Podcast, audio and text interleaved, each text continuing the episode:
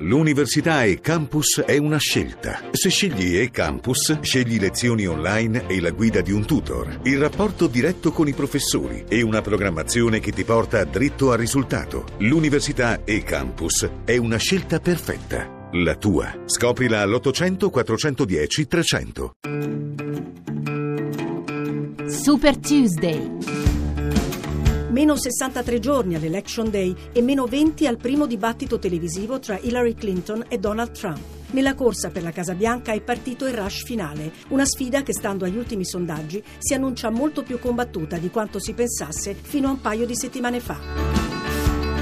Un saluto e ben ritrovati da Laura Pepe. Per l'inizio della fase cruciale della campagna, i due candidati non potevano che scegliere l'Ohio, il principe degli swing states, gli stati in bilico decisivi per la vittoria finale. E così nel Labor Day, sulla pista di Cleveland, si sono quasi incrociati due aerei, il jet privato di Trump e il Boeing 737 inaugurato proprio ieri da Hillary Clinton e già ribattezzato Hill Force One, dipinto in bianco e blu con la scritta Stronger Together, più forti insieme, lo slogan della campagna, e sulla coda il logo, la grande H con una freccia freccia. Sono gli ultimi momenti prima che cominci la folle corsa. Voi siete pronti per i prossimi due mesi? Io sono pronta, ha detto una Hillary Clinton sorridente ai giornalisti accreditati che per la prima volta viaggiavano con lei e in volo si è concessa la prima conferenza stampa in nove mesi. Una volta a Cleveland, però, durante il comizio, la candidata democratica è stata costretta a continue interruzioni a causa di pesanti attacchi di tosse. Ogni volta che penso a Trump mi viene l'allergia, ha scherzato, ma l'episodio ha rilanciato le voci sul suo precario stato di salute. C'è però anche qualcosa che va a gonfie vele per Hillary in questo momento, la raccolta fondi nelle aree più esclusive del paese, da Beverly Hills agli Hamptons, dove c'è stato addirittura un concerto privato di Paul McCartney. Solo nel mese di agosto l'ex First Lady ha raccolto 143 milioni di dollari.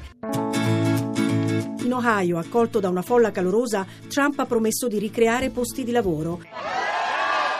We're going to bring jobs back to Ohio. Oggi, mentre Hillary Clinton si sposterà in Florida, il magnate sarà in Virginia e in North Carolina, uno stato tradizionalmente repubblicano, con l'eccezione della vittoria di Obama nel 2008, da difendere assolutamente, dove Clinton è ancora in testa, come del resto in altri swing states. Ma gli ultimi sondaggi hanno visto il vantaggio dell'ex segretario di Stato dimezzarsi, se non addirittura svanire. A livello nazionale, per quello che possono valere questo tipo di rilevazioni, in un sistema in cui conta il voto Stato per Stato, sono già due sondaggi che certificano il sorpasso di Donald Donald Trump, l'ultimo quello della CNN con due punti di distacco. Altri sondaggi invece danno ancora in vantaggio Hillary Clinton, ma di certo la rimonta di Trump dopo il periodo disastroso seguito alla Convention Democratica di Filadelfia è sorprendente. Merito forse del suo nuovo staff? Le ultime mosse audaci del candidato repubblicano, quasi acrobatiche per cercare di guadagnare consensi tra le minoranze, il viaggio in Messico, la visita nella chiesa degli afroamericani a Detroit, sono apparse come sempre contraddittorie,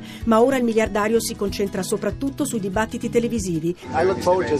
Sono importanti, abbiamo il dovere di farli, dice Trump, che assicura la sua presenza, tranne impedimenti come uragani o disastri naturali, in tutti e tre i confronti, dopo che nelle settimane scorse aveva minacciato di saltarli perché alcune delle date coincidevano con le partite di football.